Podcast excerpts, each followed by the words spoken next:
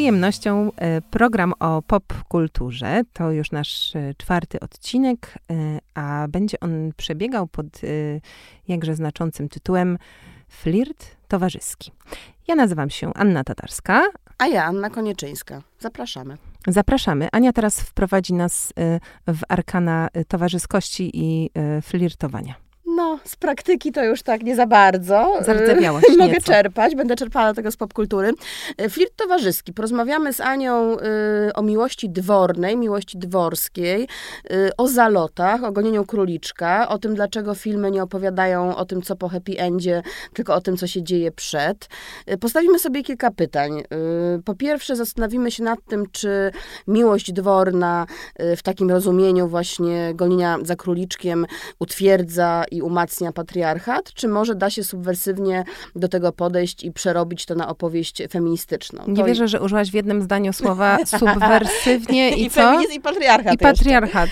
No, tak mnie skłoniło. To będzie gruby e, odcinek. Tak, będzie gruby. Skłoniło mhm. mnie do tego coś, co y, słuchacze pewnie jeszcze pamiętają, a my pamiętamy na świeżo, czyli wydarzenie Oscarowe. Jedne, co y, widzowie zapamiętali z Oscarów, czyli policzek wymierzony koledze obrażającemu żonę przez Willa Smitha. I padały pytania w internecie i nie tylko w internecie, między przyjaciółmi również, czy to był gest rycerski, czyli mhm. wywodzący się właśnie z tej tradycji, o której rozmawiamy, miłości dwornej, obrony, honoru, y, damy serca, czy był to zwykły po prostu y, machismo, y, przejaw toksycznej męskości, czy było to agresywne, przemocowe pokazanie prymarnej siły Prymarna, tradycyjnej prymarna. męskości. Czy my powinniśmy teraz tak delikatnie zasugerować, po której stronie jesteśmy, że po drugiej, w sensie, że... A nie wiem, nie wiem, no możemy sobie wyrobić zdanie y, w trakcie, ale w każdym razie tak, raczej jesteśmy po tej, po tej drugiej stronie, ale w każdym razie ten, te, bardzo nam się ładnie zazębiło y, to wydarzenie z naszymi rozważaniami, bo y, taka męskość, którą zaprezentował Will Smith na Oscarach, czyli właśnie ta w jednym rozumieniu rycerska, a w drugim patriarchalno-zaborczo-przemocowa, gdzieś nas prowadzi do tej myśli, jak budowane są, jak konstruowane są melodramaty, historie o miłości w popkulturze. A już y, jeszcze tylko dodam, że w ogóle y, gale rozdania nagród i rozmaite ceremonie i y, ich taki obowiązkowy element, czyli czerwony dywan, też jest ciekawym przyczynkiem do rozmów o stereotypach płciowych, o tym, co jest kobiece, co jest męskie, co jest tradycyjnie postrzegane jako atrakcyjne po jednej i drugiej stronie, a to jest coś, co również jest głęboko zakorzenione w tym takim micie, czy też archetypie miłości dwornej i przesącza się w właśnie filmy, seriale, e, książki, no bo oczywiście na tym polu będziemy e, swoją rozmowę rozwijać. No tak, czerwony dywan trochę jako bal debiutantek, a jeśli bal debiutantek, no to wchodzimy y, prostą drogą do y, pretekstu naszego dzisiejszego spotkania, czyli przeboju Netflixa, jednego z największych w historii, dopiero przez Squid Game y, zdetronizowanego, czyli Bridger... Zdetronizowanego, zobacz! No, wszystko się łączy, zobacz. wszystko wokół mm -hmm. tej mhm. korony, wszystko wokół tego dworu, więc tak, Bridgertonowie. Y, opowiemy o serialu oczywiście więcej wkrótce, ale to będzie nam pomagało zdemontować miłość dworną jako y, taki toksyczny model, z którym, z którym chcemy y, walczyć. Ale od czego to się wszystko właściwie zaczyna? Zaczyna się od tego, ja tutaj pojadę Żiszkiem, którego, którego uwielbiam, że, uszy płoną. No. Mhm. że kino nam pokazuje, w jaki sposób mamy pożądać, w jaki sposób mamy marzyć, w jaki sposób mamy kochać. Bez kina i bez języka kina nie wiedzielibyśmy, co jest po prostu frapujące i, i, i, co, jakby jak mamy właściwie podchodzić do, do naszych własnych zalotów. Y, ale o genezie miłości dwornej, o historii, która sięga średniowiecza, y, opowie nasza y, koleżanka, ekspertka, doktor Natalia Mętra-Gruda, tłumaczka, publicystka, pisarka, która pracę magisterską poświęciła Marii z Francji, trubadurom i właśnie wywodzeniu się, rodzeniu się tego, tego mitu pościgu za króliczkiem, czyli za kobietą w czasach rycerzy. Jak to było, Natalio? E, w historii e, kultury i literatury e, średniowiecza często się przyjmuje, że miłość romantyczna, miłość intymna i seksualna między kobietą a mężczyzną nie jest tak naprawdę czymś naturalnym, nie jest czymś przyrodzonym człowiekowi, ale że jest to pewna konwencja, która została w konkretnym miejscu i czasie wymyślona. E, a została wymyślona w XII wieku na francuskich e, i angielskich e, dworach i została później w wieku XIX nazwana miłością dworną. W literaturze ówczesnej, tej średniowiecznej, mówi się o finamor, mm, czyli o takiej miłości wyrafinowanej, pięknej. Podstawowymi cechami miłości dwornej, którą opisują truwerzy i trubadurzy, jest jej niespełnienie Mm, i taka konwencjonalność, skupienie raczej na uczuciu samym w sobie niż na rzeczywistości e, relacji międzyludzkiej. Mamy bowiem najczęściej rycerza, który zakochany jest w damie, damie, która jest e, dla niego absolutnie nieosiągalna, ponieważ najczęściej jest żoną jakiegoś E, suwerena, mm, kogoś o wyższej pozycji społecznej. Rycerz może więc opiewać jej piękno, może e, dawać jej mm, prezenty i wygrywać dla niej turnieje, ale tak naprawdę jej nie zna, tylko idealizuje ją sobie mm, i opiewa w poezji.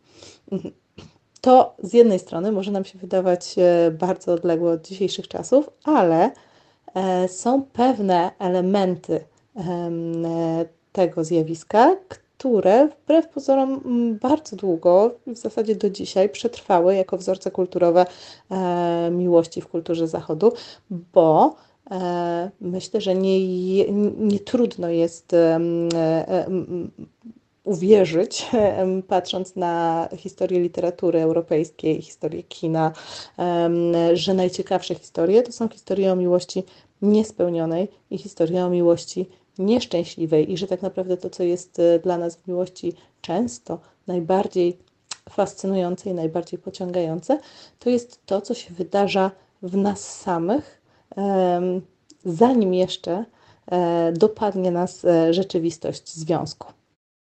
Aniu, miłość romantyczna jako coś nienaturalnego, coś wymyślonego. Mm, najciekawsze opowieści, te, które się kończą źle i gdzie mm, miłości spełnionej nie ma.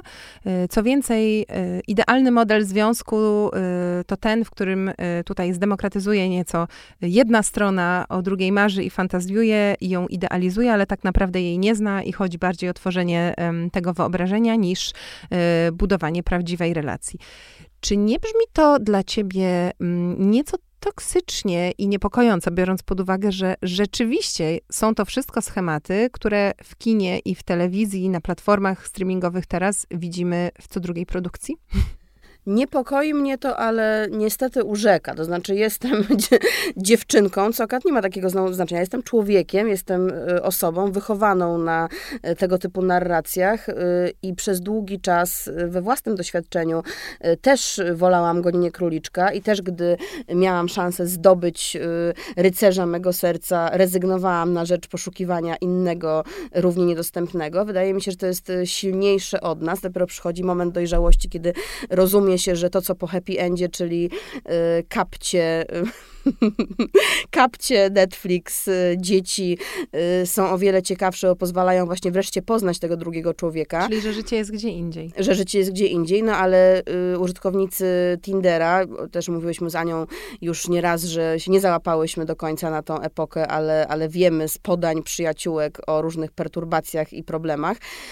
Właściwie rozgrywa się to na takim samym poziomie, to znaczy jest flirt towarzyski, jest gra, jest kto ma asa w rękawie, kto wyłoży tworzy jakie karty, nie mówimy sobie wszystkiego, y, budujemy obraz y, dla potrzeby drugiej osoby, a druga osoba buduje sobie nasz obraz i swój własny, też niezgodny do końca z rzeczywistością. Więc to wszystko jest y, aktualne nie tylko na ekranie, ale, ale też w naszym życiu, że jakby podsyca nas i, i podnieca myśl o tym, że poznajemy nieznane, czy dotykamy jakiejś tajemnicy, że miłość, która przestaje być tajemnicą, czy osoba, która przestaje być dla nas enigmatyczna, staje się oczywista staje się zbyt bliska. A ta dynamika, ten, y, ta namiętność, czy, czy to przyciąganie jest możliwe trochę tylko między oddalonymi od siebie obiektami. Im bliżej, tym mhm. bardziej się przytulają, a tym mniej trą, nie? To znaczy jakby, że ta namiętność jest tylko możliwa, kiedy trochę nie wiesz, czego się spodziewać. Kiedy jest taka nie, niedo, niedopowiedziana, czyli tak jak w wielu filmach e, seks jest najlepszy wtedy, kiedy go nie ma, jest nieską, nieskonsumowany, jest fantazją. Absolutnie. Ileś seriali, y, nie wiem, Rachel i Ross, znaczy im dłużej para wytrzymała na ekranie w napięciu, a bez y, klimaksu i bez kulminacji, mm. tym chętniej widzowie śledzili ich losy. No to jest w ogóle ciekawe, bo wychodzi z tego, że ten nowy purytanizm jest y, bezpośrednim y, spadkiem właśnie tamtych wyobrażeń na temat, na temat relacji, ale myślę sobie, że o ile mm, w przypadku Tindera i pewnie też innych komunikatorów, tutaj mówię jak dziad, którym jestem w tej kwestii, nawet nie wiem szczerze mówiąc, z czego się teraz korzysta, rzeczywiście tam się pojawiają te takie kategorie jak tajemnica, gra, czy mm, budowanie wizerunku, co wszystko jest istotne, to nie ma tego elementu, mm, powiedzmy, klasowego, który wydaje mi się, w, e, jeśli chodzi o punkt wyjścia do naszej dyskusji, jest, jest bardzo ważny. Bo mm, kiedy pojawia się ten element e, klasowości, czyli zwykle ktoś, kto jest niesamowicie bogaty, uprzywilejowany i w domyśle mm, po pierwsze bardzo dużo może, w takim czysto życiowym sensie, może sobie pozwolić na więcej, może też sobie często pozwolić, jeśli jest oczywiście mężczyzną y, i dzieje się to w przeszłości, mm, y, na kłamanie, naciąganie rzeczywistości i przekraczanie granic, ponieważ ma narzędzia, żeby to, żeby to ukryć oraz nawet gdyby nie miał, to zostanie mm, mu to wybaczone, ale też zawsze jest takie, taka perspektywa, że można coś stracić, że jest bardzo dużo do stracenia i to y, dodaje jeszcze dodatkowego y, dreszczyku. No ale też y, jest tam taki świat fantazji, który myślę, szczególnie w Polsce, bo wyobrażam sobie, że na innych rynkach, które tę um, tradycję taką powiedzmy dworską mają jakoś tak bardziej urzeczywistnioną i, y, i, i, taką, która jakoś szerzej wpłynęła na, na kształt państwa, ale u nas y, po prostu tej tradycji nie ma na, na taką skalę, y, to też dochodzi taki element jakiejś projekcji, identyfikacji w jakimś takim eskapistycznym świecie, w którym nigdy nie byliśmy ani my, ani nasi przodkowie, coś, co jest dla nas, mam wrażenie, całkowicie obce. I um, kiedy wychodzisz z takiego punktu widzenia, że to nie jest twoje, to to czyni to o tyle ciekawym, że możesz się odnaleźć y, w obrębie tej konstrukcji bez względu na to, gdzie ona ląduje.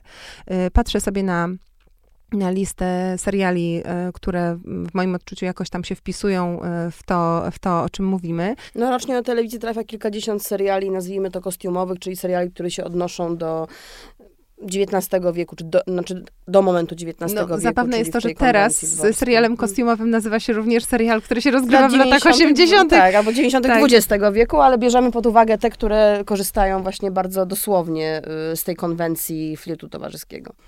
No to y, wiesz, po, poczynając od, y, od tych takich powiedzmy jakoś bardziej klasycznych, tam gdzie jest y, władza, seks, pieniądze i pozycja, czyli na przykład rodzina Borgiów, Wersal, prawo krwi, dynastia Tudorów, ale z kolei cofamy się, Rzym, teraz skaczemy do przodu, rozpustnice, znowu do tyłu, przynajmniej w większej części serialu, Outlander, mm, teraz znowu do przodu, Downtown Abbey, The Crown, trochę do tyłu i na inny kontynent. Pozłacany wiek. Czy do tyłu, nawet nie wiem jak bardzo, bo to w ogóle nie jest świat, w którym żyjemy, gra o tron, że to wszystko są przestrzenie, w których um, ta jakby miłość postrzegana bardziej jako pewna um, konstrukcja porządkująca relacje nie tylko damsko-męskie, dodajmy, bo Oczywiście tradycyjnie damsko-męskie ze względu na konieczność reprodukcji, dziedziczenia i porządkowania, ale pożądanie nie zna, y, nie zna tego typu granic i mm, od dawna w kulturze, a teraz już też coraz chętniej w sposób bardziej naturalny, przezroczysty i po prostu częsty częstszy mm, demokratycznie, e, no, to, to, to się pojawia właściwie bez względu na to, czy mówimy tutaj o, o, o zakochaniu się w jakichś takich właśnie, nie wiem, e, lasach pod smokiem w wiecznej zmarzlinie, czy na dworze elżbietańskim. Więc bardzo, bardzo jest to ciekawe, że to jest konstrukcja, która wbrew tej średniowiecznej genezie, o której mówiła nasza, nasza ekspertka Natalia Mentrak, podróżuje w czasie właściwie bardzo swobodnie, jak jakiś y, czarodziej. Ale podoba nam się chyba najbardziej wtedy, kiedy jednak jest przekroczona ta konwencja odrobinę, bo y, taką najbardziej chyba ze wszystkich y, utytułowanych pisarek XIX-wiecznych, y, no to wyróżnia się tutaj Jane Austen, którą mhm. kino przerabia na wszystkie możliwe sposoby i jak Ania mi powiedziała, za kulisami w różnych, pod różnymi szerokościami geograficznymi, y, łącznie z Bollywood. Jane Austen jest absolutnie uniwersalna. Mówi się y, o niej w kontekście zombie, mówi się o niej w kontekście apokalipsy, mówi się o niej w kontekście porno. porno. Znaczy, przepraszam, to jest pewnie, ja nie widziałam, przyznam się, podejrzewam, że to jest raczej takie soft. Erotyk, erotyk. Ero, mhm. dworskie ero. Dworskie, ero, dworskie, nie wiem. No w każdym razie no. Jane Austen podoba się, dlatego, że opowiada o tych doświadczeniach patriarchatu z pozycji jednak kobiety, która próbuje swoje poletko um, i swoją przestrzeń tam um, wykosić, wybudować, wyrwać i tak dalej. Teraz w kinie niedługo, nie zaraz, w telewizji, przepraszam bardzo, Perswazję z Dakota Johnson, niedługo, niedawno Emma z Anią Taylor-Joy, świetnie zrealizowana, y, przekornie i, i, ironicznie, więc to jest bardzo płodna, y, płodna autorka XIX-wieczna i płodne pole do, do popisu dla filmowców w temacie miłości dwornej. Zdecydowanie, y, zdecydowanie tak, ale też chciałam zauważyć, że wydaje mi się, że ta charyzma Jane Austen, ona wypływa z tego, że te jej bohaterki są, dzisiaj powiedzielibyśmy, nowoczesne. Oczywiście na tyle, na ile było to e, wówczas możliwe. Już sam fakt, że pisze i mówi kobieta w czasach, kiedy jednak ten kobiecy głos w literaturze nie był faworyzowany i, i wspierany, ale też, że to są postaci, które e, chociaż samodzielnie myślące. Marzą o miłości oczywiście i, i, i, romantycznym spełnieniu, no bo też trudno o tym nie marzyć, kiedy kultura ci na każdym kroku powtarza, że to jest twój i po prostu jedyny cel i jedyny miernik twojej, twojej wartości. Trzeba było być osobą ni niezwykle mającą w poważaniu wszelkie konwenanse i też mogącą sobie pozwolić Czysto na wolność, finansowo. czyli znowu pewnie osobą uprzywilejowaną, żeby, żeby, żeby to zlekceważyć. Ale te bohaterki się y, świetnie um, też tłumaczą na współczesność i myślę, że to jest symptomatyczne właśnie coś, o czym wspomniałaś, czyli ilu um, twórców, na przykład e, Andrea Arnold, która jest taką mistrzynią takich bardzo w ogóle e, surowych, e, socjologicznie jakoś zaangażowanych portretów, trochę w nurcie brytyjskiego kitchen sink drama, niemalże z takim dokumentalnym dodatkiem, że nawet ona się, się połaszczyła na, połasiła na, na, na, na Jane Austen, więc myślę, że to jest E, to jest symptomatyczne. Ale też myślę tutaj o jeszcze jednym um, punkcie odniesienia. Trochę rozmawiałyśmy o tym przed wejściem na antenę. E, jak już być może wspominałam, ja jestem co prawda córką matki, ale jestem też matką syna, więc pewne zmagania z takim dziewczyństwem, chciałabym powiedzieć, y, ale pewnie bardziej należałoby powiedzieć dziewczynkowatością w, na tym bardzo wczesnym etapie rozkwitu są dla mnie poniekąd y, obce. I z takim dużym zdziwieniem obserwuję często, jak y, moje znajome, które, y, znajome i znajomi przecież ojcowie również, tak jak już mówiłyśmy y, w naszym odcinku o ojcostwie, to dzisiaj jest, jest to demokratyczny podział. Ludzie, którzy żyją właśnie w partnerskich związkach, którzy po prostu wspierają parytet i, i y, równouprawnienie, to jest, to jest hasło, które śpiewając po prostu na, na ustach o poranku mają, kiedy, kiedy wstają to nagle się spotykamy i ich córki są ubrane w stroje z krainy lodu, mają e, różdżki, mm, korony, e, muślinowe, różowe sukienki, e, różowe buty, wszystko musi być różowe. I no właśnie mm, to jest dla mnie bardzo interesujące, bo oczywiście tak na sucho, mm, tak antropologicznie można byłoby powiedzieć, że to jest krok do tyłu, albo nawet pięć kroków do tyłu, że my tutaj sobie rozmawiamy o tym, e, jak to fajnie jest być e, wyemancypowaną i mieć e, prawo wyboru i, mm, i pracować zawodowo i łączyć to, prawda, z udanym życiem prywatnym. Ale i w ogóle ten, dziewczynki za księżniczki. A jednocześnie nasze córki chodzą w różowych chodaczkach z brokatem, śpiewając piosenki o miłości i, i o księżniczkach, a tyle mówimy o tym, że te opowieści e, w tym świecie takim dla młodszych, głównie animowanym, ale też, ale też, e, też nie tylko. No głównie disneyowskim uniwersum. Że one jednak często, przynajmniej przez dłuższy czas, na pewno kiedy my byłyśmy małe, poruszały się w przestrzeni no, takiej ultrapatriarchalnej i, i seksistowskiej, gdzie ten model właśnie miłości dwornej, ale też mm, często przetwarzany przez e, pryzmat w ogóle niemalże włas, własności posiadania partnera no, był super obecny. bestia. Toksyczna męskość par excellence. No, piękna i bestia akurat w pewnym sensie powiem ci, że się wyłamuje z tego stereotypu, bo ja sobie tutaj zrobiłam nawet taką roboczą typologię disneyowskich księżniczek, to może A tak, nie jest to y, trochę stalking, co robi bestia? Bestia jest problematycznym charakterem. Tak, umówmy się, ale zobacz, ja tylko tu zrobię Pokaż, taki... jak, jakie masz księżniczki. sze- Szeleszczę, szeleszczę ka- karteczką i, i przypominam, bo y, pomyślałam o tych, o tych disneyowskich filmach, właśnie tych księżniczkowych, czy tych, gdzie są takie paraksiężniczkowe mm, bohaterki, dlatego, że wydaje mi się, że to jest coś, z czym większość z nas się jednak y, na pewnym etapie życia styka.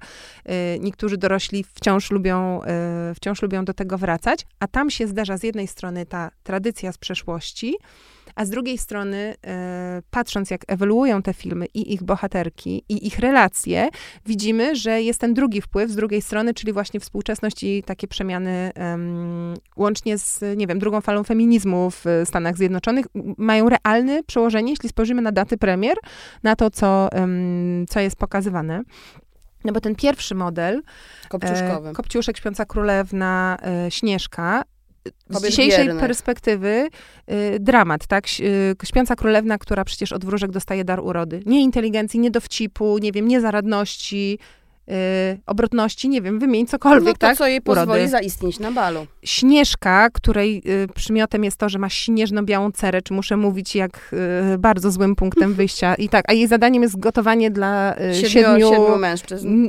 Tak, y, jeszcze mężczyzn, którzy są wizualnie jakby zasygnalizowani jako niedorośli, Jako tak? dzieci, tak No na granicy właśnie. doros- mężczyzny i dziecka. No jest księżniczką kuchtą, która po prostu o, o, obsługuje, obsługuje zda, zgraje sympatycznych, ale jednak niegramotnych y, nierobów. No i, no i Kopciuszek, który w wersji disneyowskiej tego nie ma, ale przecież w tych innych wersjach y, mamy tam na przykład motyw y, okaleczania ciała, żeby sprostać standardom. pantofelka. I Mhm. tak, i, i, i wyobrażeniom, no więc, więc dramat.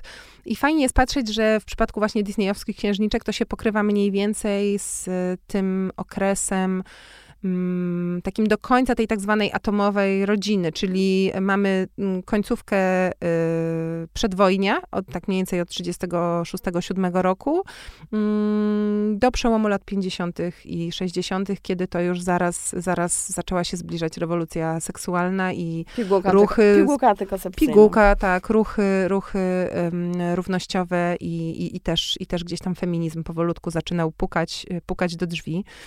I kto stał się idolem dziewczynek? No, Po, potem, i to już są bohaterki, które my tam jakoś możemy, możemy pamiętać, bo to jest taka piguła trochę z lat 80. i, e, i 90. Co ciekawe, z jednej strony jest tam y, Arielka. Mm, Mi się wydaje, że ona jest właśnie i po jednej, i po drugiej stronie. Jest dużo bardzo fajnych e, rzeczy w niej. Na przykład to, że mm, porzuca, powiedzmy, plecy swojej do, dobrze e, Sytuowanej sytuowanej rodziny, rodziny. i decyduje się zbudować siebie jakby na własnych zasadach. No oczywiście to, że y, oddaje głos za, y, za miłość y, jest trochę creepy.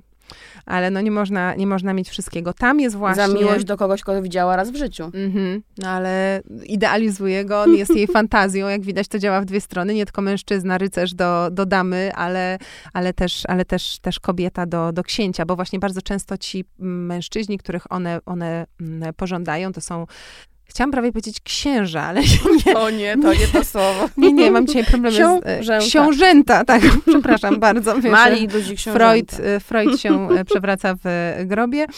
Albo jacyś wojownicy, przywódcy, jacyś tacy dobrze sytuowani, w, dobrze umocowani w No nie na społecznej fajtłapy dra, bez mięśni, drabinie. no. No i, i też z, pe- z, pełnymi, z pełnymi kieszeniami.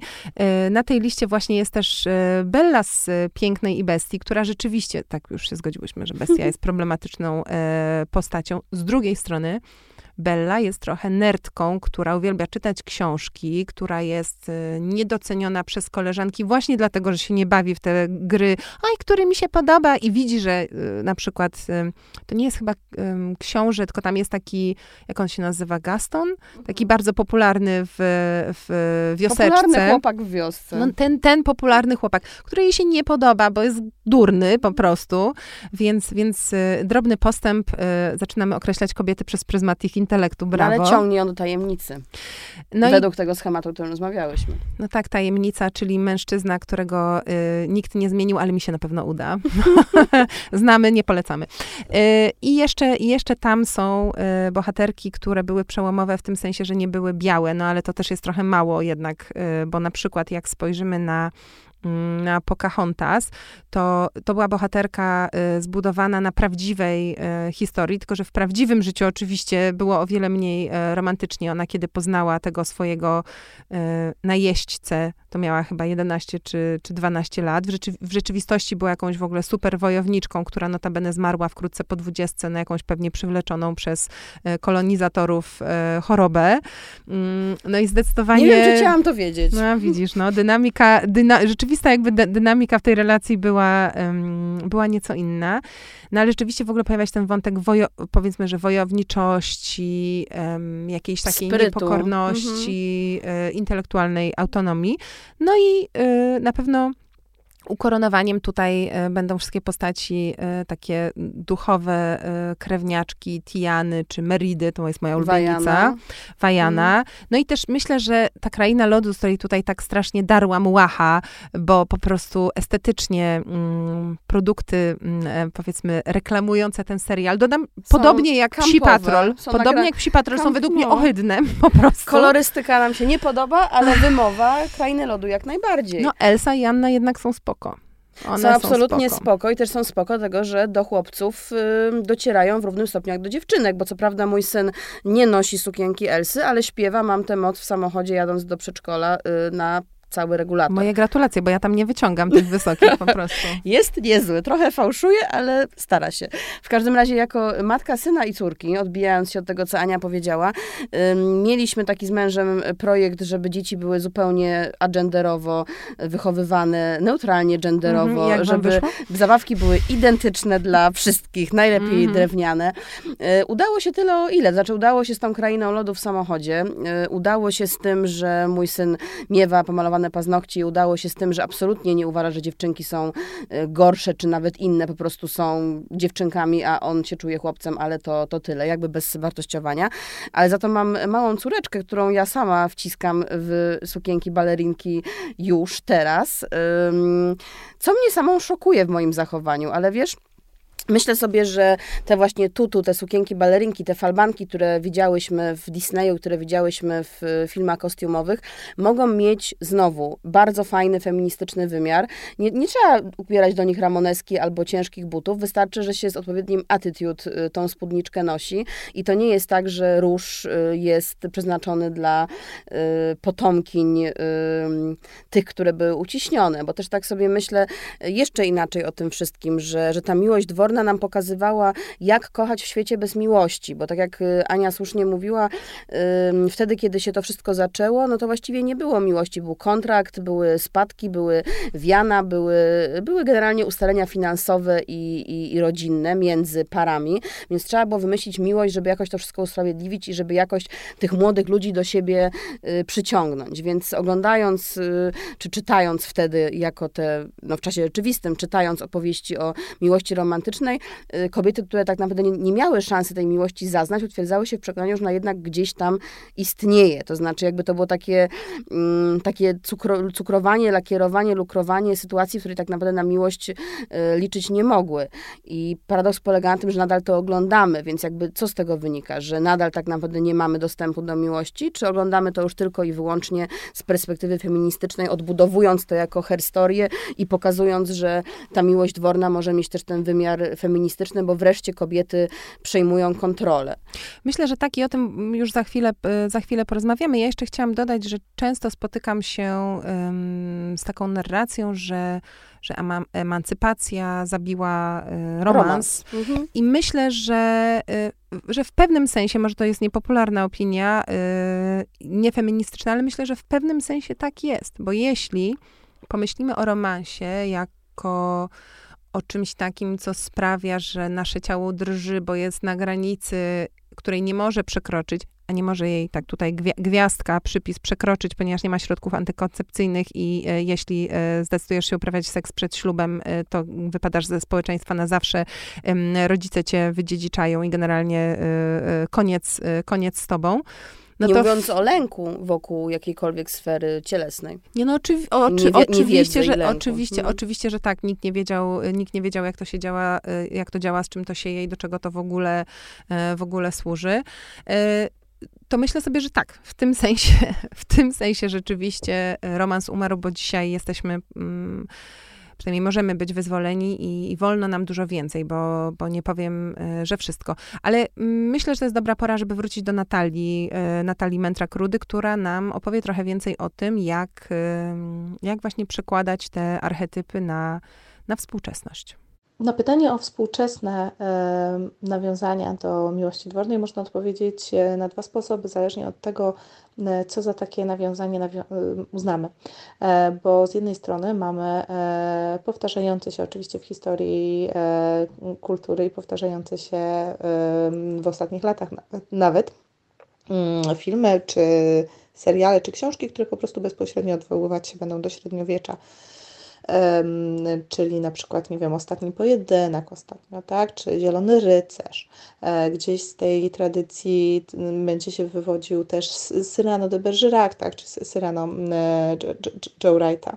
E, tak, tak bezpośrednio do, do dworów królewskich ale możemy powiedzieć znacznie szerzej. To znaczy, że jeżeli przyjmiemy E, takie założenie, że to jest pewna konwencja i pewien model miłości, który jest na Zachodzie e, obowiązujący przez e, stulecia, to odnajdziemy w nieskończonej liczbie książek czy filmów motywy, które możemy jakoś do miłości dwornej mm, pokierować, po na, na, różne sposoby przerabiane zależnie od y, konwencji epoki. E, da się w tym kluczu interpretować Wichrowe Wzgórza, da się w tym kluczu interpretować Panią Bowary, Annę Kareninę. Bardzo wiele E, wielkich dzieł, które zajmują się tematem miłości romantycznej między, między mężczyzną a kobietą, e, da się w pewien sposób przekierować do, do koncepcji miłości nieszczęśliwej, miłości niespełnionej, miłości, w której tak naprawdę chodzi o uczucie niż o bardziej o samo uczucie i o to, co przeżywamy w, w naszym wnętrzu mm, i o pewien taki egoizm miłości, niż o e, to, jak byśmy chcieli współcześnie w takim e, psychologicznym języku, czy w takim, w takim psychologicznym rozumieniu nazwać relacją e, partnerską, czy relacją intymną między dwójką ludzi. Mm, dzisiaj mm, wydaje się, że taka e, miłość romantyczna oparta na wielkich, wielkich gestach i na takiej pełnej idealizacji jest stosunkowo nie dzisiejsza. Tak? To nawet widać w Mm, wśród motywów e, filmowych czy książkowych, że e, no to już, już trudno jest napisać taki, czy pokazać melodramat tak naprawdę na poważnie. Jeżeli to się zdarza, to w takich e, częściej mm, trochę subwersywnych fabułach, takich, które na przykład będą opowiadały o parze mężczyzn albo parze kobiet. Bardziej można dzisiaj zrobić melodramat taki na poważnie, homoseksualny niż heteroseksualny, bo po prostu wydaje się, że tych heteroseksualnych już się strasznie dużo naoglądaliśmy i że my już ich tak nie traktujemy na poważnie e, i że po prostu nikt się też e, z miłości jak Werter nie będzie zabijał e, i że w zasadzie mm, staramy się odczarować taką, takie mm, spojrzenie na miłość, które jest idealizacją niezbyt nam dobrze znanej jeszcze mm, osoby. E, dziękujemy Natalii i przechodzimy do clue programu, czyli do Bridgertonów. E, przebój Netflixa, jak już powiedziałyśmy, e, obie mamy zobaczone oba sezony, niekoniecznie z ogromnym zaangażowaniem, ale jesteśmy skłonne uznać, że jest to epokowe wydarzenie telewizyjne, dlatego że pokazuje to, o czym rozmawiałyśmy, czyli miłość dworną w takim subwersywnym, feministycznym podejściu. Kostiumy pozostają mniej lub bardziej z epoki regencji, czyli początku XIX wieku, ale to, co się dzieje między bohaterami, jest o wiele bardziej współczesne niż y, psychologia jakby taka sięgająca wstecz by mogła wskazywać. Y, to, co jest z tej miłości dwornej wzięte najbardziej, to to takie napięcie, oczekiwanie, to o czym Ania mówiła, czyli to, że nie mogę dotknąć, nie mogę przekroczyć pewnej granicy, nie mogę pocałować, bo konsekwencje społeczne, cielesne, psychologiczne, wszelkie, nie jestem przygotowana na to. Ale też możemy tutaj nadmienić, że zarówno w pierwszym, jak i w drugim e, sezonie pojawia się sytuacja ilustrująca dokładnie to, co mówisz, czyli że jeśli kobieta i mężczyzna są y, nakryci, przyłapani gdzieś y, bez y, mm, jakiejś opiekunki, przyzwoitki. przyzwoitki, to właściwie muszą się pobrać. I nie ma znaczenia, czy stali i rozmawiali o pogodzie, wystarczy, że byli razem, bo założenie jest takie, że jeśli kobieta i mężczyzna są gdzieś razem bez przyzwoitki, to wiadomo, że tylko po to, by mm, pofolgować swoim niecnym chuciom. No i folgują. W pierwszym sezonie folgowali tak. tak. bardzo, że wszyscy oglądali. W pierwszym y, sezonie to byli ci sąsiedzi, co cały czas y, krzyczą piętro wyżej, a ty tam kijem od szczotki musisz już przestańcie już, tu jest dziecko. Tak, działo się. Działo się, ludzie pokochali to, że się działo, pokochali te gorące sceny, dlatego producenci serialu sprytnie postanowili w drugim sezonie właściwie im, im tych scen nie dać. To znaczy postanowili przyciągnąć widzów, którzy uwielbiali sceny seksu, grą i flirtem towarzyskim, bo w drugim sezonie właściwie seks się wydarza dopiero na końcu. Jak ktoś jeszcze nie oglądał, no to domyśla się, że ten seks w końcu nastąpi, ale przez wiele, wiele odcinków prowadzona jest gra i to gra między zawodnikami bardzo równorzędnymi, mhm. równorzędnymi między kobietą, która wie, czego chce, y, przynajmniej do no, wie czego chce, tak, powiedzmy, że wie czego chce, y, jest niezależna, myśli y, inaczej niż y, wszyscy, a przede wszystkim nie cierpi tego, że facetom się wydaje, że mogą sobie zrobić top listę cech kobiety, które y, trzeba spełnić, a oni sami nie muszą się wykazać właściwie niczym, tylko ładną buzią i zasobnym portfelem. No, bardzo ciekawe jest to, że tutaj, w przeciwieństwie do pierwszego sezonu, mamy rzeczywiście mm, zawodników, którzy są e, partnerami. I w tym sensie jest to relacja partnerska, że ona jest dość równa, jeśli chodzi o zarówno potencjał intelektualny, wiedzę, jak i możliwości. Wydaje mi się, że to, co jest w drugim sezonie też, bo wspomniałaś tutaj o, o tym, że to jest takie bardziej feministyczne, mm, to jest e, siostrzeństwo. I to takie dosłowne, dosłowne tak? Bo wcześniej um, mieliśmy um, takie przykłady dość bliskich relacji przyjacielskich. E, mam tutaj e, na myśli przyjaźń na przykład Eloise z, Pen Penelope. z Penelope. Mm.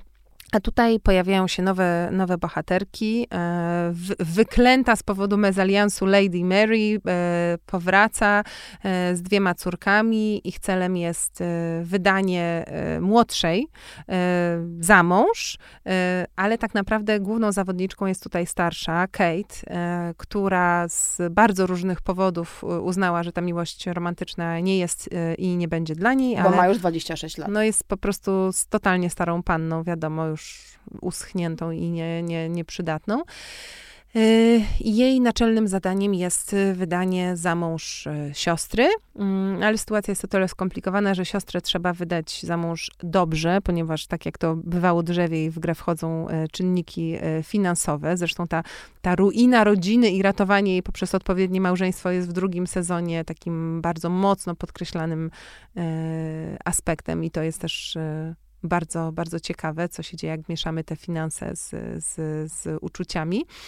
Um, no więc musi ją wydać dobrze za mąż, a jednocześnie ona chce, obie chcą, żeby to był związek z miłości, bo taki wzorzec y, wyniosły z domu. Z pierwszego sezonu. Ale też, Również. No i też z domu, że mimo, że ich tak. mama została mm, właśnie wydziedziczona, wyklęta przez swoją rodzinę i, i, i yy, yy, towarzyskie odium tutaj też, yy, też, też się pojawiło, to... To nie wyrzekła się męża. Nie, nie wyrzekła się męża, byli bardzo szczęśliwi i dziewczyny się tym szczęściem żywiąc y, nauczyły, że one też, też, chcą, mm, też chcą takiego związku.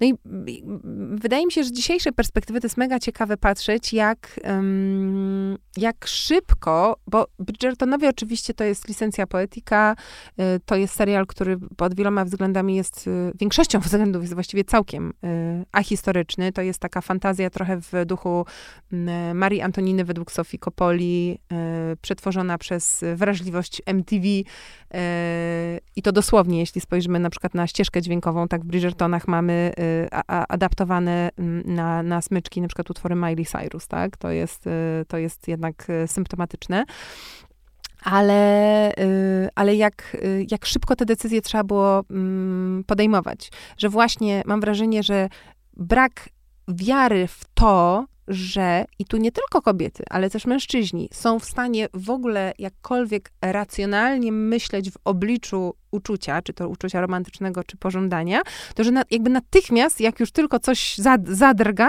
to natychmiast trzeba y, jakoś to przyklepać, podpisać i, i, i, i sformalizować. Ten poziom wiary w to, że jesteśmy w stanie pracować ze swoimi y, rządzami na przykład, czy, czy, czy z pożądaniem, był tak drastycznie niższy, że z dzisiejszej perspektywy, y, no jest to wręcz komediowe, mam wrażenie. Tak, no ale znowu wracamy do, do początku, czyli wracamy do tego, że y, serial nam się kończy w momencie happy endu, bo w pierwszym sezonie happy end to było za mąż pójście Daphne za księcia Hastings. Ci, którzy właśnie bardzo głośno y, okazywali sobie uczucie, w końcu zostali stadłem y, spokojnym. W drugim sezonie księcia ku rozpaczy Widzek już nie ma, a Daphne pełni rolę trochę swatki, a trochę doradczyni swojego brata, który tym razem razem e, tej miłości szuka. I ta Dafne, co ciekawe, właściwie dopiero w wyniku tej miłości dojrzała i stała się kobietą samodzielną, taką kobietą samodzielnie myślącą i, i, i niezależną i ta miłość e, dała jej siłę. Pytanie, czy miłość, czy pozycja wynikająca z tej miłości. Pewnie jedno i drugie. No i przekazuje pałeczkę e, swojemu bratu, który też szuka miłości, ale nie chce się do tego przyznać. Znaczy on uważa, że szuka tej właśnie top listy cech po to, żeby odpowiednia kobieta rodziła mu dzieci i kontynuowała jego ród. Potem oczywiście zakochuje się. No i znowu zakochuje się y, tak, żeby gonić króliczka. I znowu happy end y, z ukochaną y, zajmuje w serialu jakąś jedną scenę, bo okazuje się, że szczęście małżeńskie nie jest fajne do pokazania. No ja myślę, że y, to jest też kwestia w tym przypadku po prostu konstrukcji, tak? Bridgertonowie, podobnie jak y, książki Julie Quinn, na których y, są luźno oparte, są przygotowani do for, formatu serialowego, więc musi być otwarte zakończenie. Te dramaty się dzieją po drodze, one są jakoś tam ujęte w, w karby, posadzone na miejscu i, i wszystko się y, toczy dalej. No i taka mikroformuła y, sezonu, w której właśnie chodzi o to, żeby tę, tę, tę miłość, uczucie i, i też pożądanie spełnić, znaleźć i, mm, i, i domknąć rozdział. Wydaje mi się, że to jest po prostu jakaś taka arbitralnie narzucona y, struktura. A wiesz, co mi się jeszcze podoba? Mi się podoba to, że główne bohaterki oczywiście są kobietami y, na pewno silniejszymi niż y, ich odpowiedniczki z tamtej epoki, ale tak naprawdę w Bridgertonach za sznurki pociągają dojrzałe kobiety. Znaczy w tym trzecim sezonie, to jest, znaczy w drugim sezonie jest to bardzo widoczne, gdy trzeba skandal uciszyć, no bo wybuchł skandal, ponieważ Dobrze, nie będziemy tłumaczyć dlaczego. W razie wybuchł skandal y, i Y, trzy kobiety, królowa Charlotte, y, Lady Dunbury i Violet, czyli mama Bridgertonów, muszą wymyślić, jak tutaj społeczności y, i jak swoim równie bogatym, równie wspaniałym państwu powiedzieć, co się właściwie wydarzyło. To one są tymi przewodniczkami narracji. I bardzo ciekawe jest to, bo to jest ten moment, w którym, tak jak zresztą pisze wielu krytyków, ta Jane Austen się spotyka z plotkarą i pokazuje, że za zarówno w dawnych czasach, jak i dzisiaj plotka, słowo ma niesamowitą władzę. Mm, e, jak cię widzą, tak cię piszą. Jak już o tobie coś raz powiedzieli, e, to, to zapomnij. Wtedy oczywiście to się mm, roznosiło poprzez e, szepty od sąsiadki do sąsiadki, pogląda, podglądanie przez okno i akurat w tym konkretnym serialu przez sekretny periodyk pani Whistledown. Czy ona jest pa, panią, madam? Jak tam ona się... Lady. Lady, lady. przepraszam. Le, o, lady, lady. No bo pozuje na starszą, pozuje żadna, na starszą żadna, i z wyższych Żadna z niej lady, wszyscy, wszyscy wiemy. Że... Ale że, że to jest jedno z tych wielu pól, na którym ten serial jest bardzo współczesny.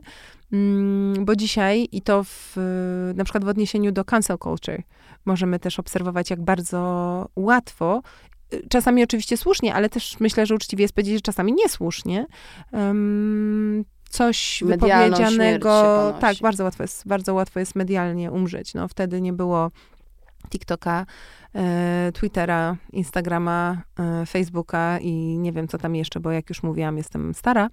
E, ale, ale były plotki, plotki, które potrafiły zniszczyć i teatralnie to wygląda, kiedy właśnie po, mm, po wydarzeniu, powiedzmy, bardzo takim towarzysko ryzykownym widzimy, jak, jak rodzina Bridgertonów idzie po parku i ludzie dosłownie udają, że ich nie znają, mimo że jeszcze dzień wcześniej daliby się pokroić za wrzenienie się w tę niezwykle wpływową i, i zamożną rodzinę Ale myślę, że w tej teatralnej scenie jest y, bardzo dużo prawdy y, na temat roku 2022. No, pojęcie reputacji ma się dobrze, może trochę w innym wymiarze i może już nie oceniamy kobiet za to, że przebywają y, sam na sam z mężczyzną w pokoju, ale wydaje mi się, że podwójne standardy wciąż obowiązują. Nie no, jak, jak, jak najbardziej. I też fajnie jest właśnie patrzeć, jak w drugim sezonie jest to jakoś tam y, kwestionowane. Mm, kwestionowane, ale też takim ironicznym, żartobliwym poczuciem dystansu, mam wrażenie, do, do obu płci, chociaż z bardzo dużą, tu, tutaj znowu, ahistoryczną sympatią do, do kobiet. Kobiety w Bridgertonach, mimo że wciąż zaplątane w kostium, w gorset, w konwenanse, w ciało, które, nad którym się wtedy jeszcze przecież nie dało panować. Tutaj wystarczy wspomnieć, że matrona rodu Bridgertonów ma siedmioro, e, siedmioro dzieci, co jest jakby po prostu totalnie przezroczyste, tak? I jeszcze w tym drugim sezonie mamy też e, taką bardzo feministyczną w wyborze pro-choice'ową e, scenę porodu. E, nie, nie ma tam jakichś bardzo graficznych szczegółów, nie o to chodzi, tak? Tylko chodzi właśnie o to, że jest podkreślone bardzo, że decyzję odno odnośnie ciała powinna podejmować kobieta. I, i, I, to jest ta sympatia do, do bohaterek, która nie powinna dziwić, biorąc pod uwagę, że stoi za tym Shonda Rhimes.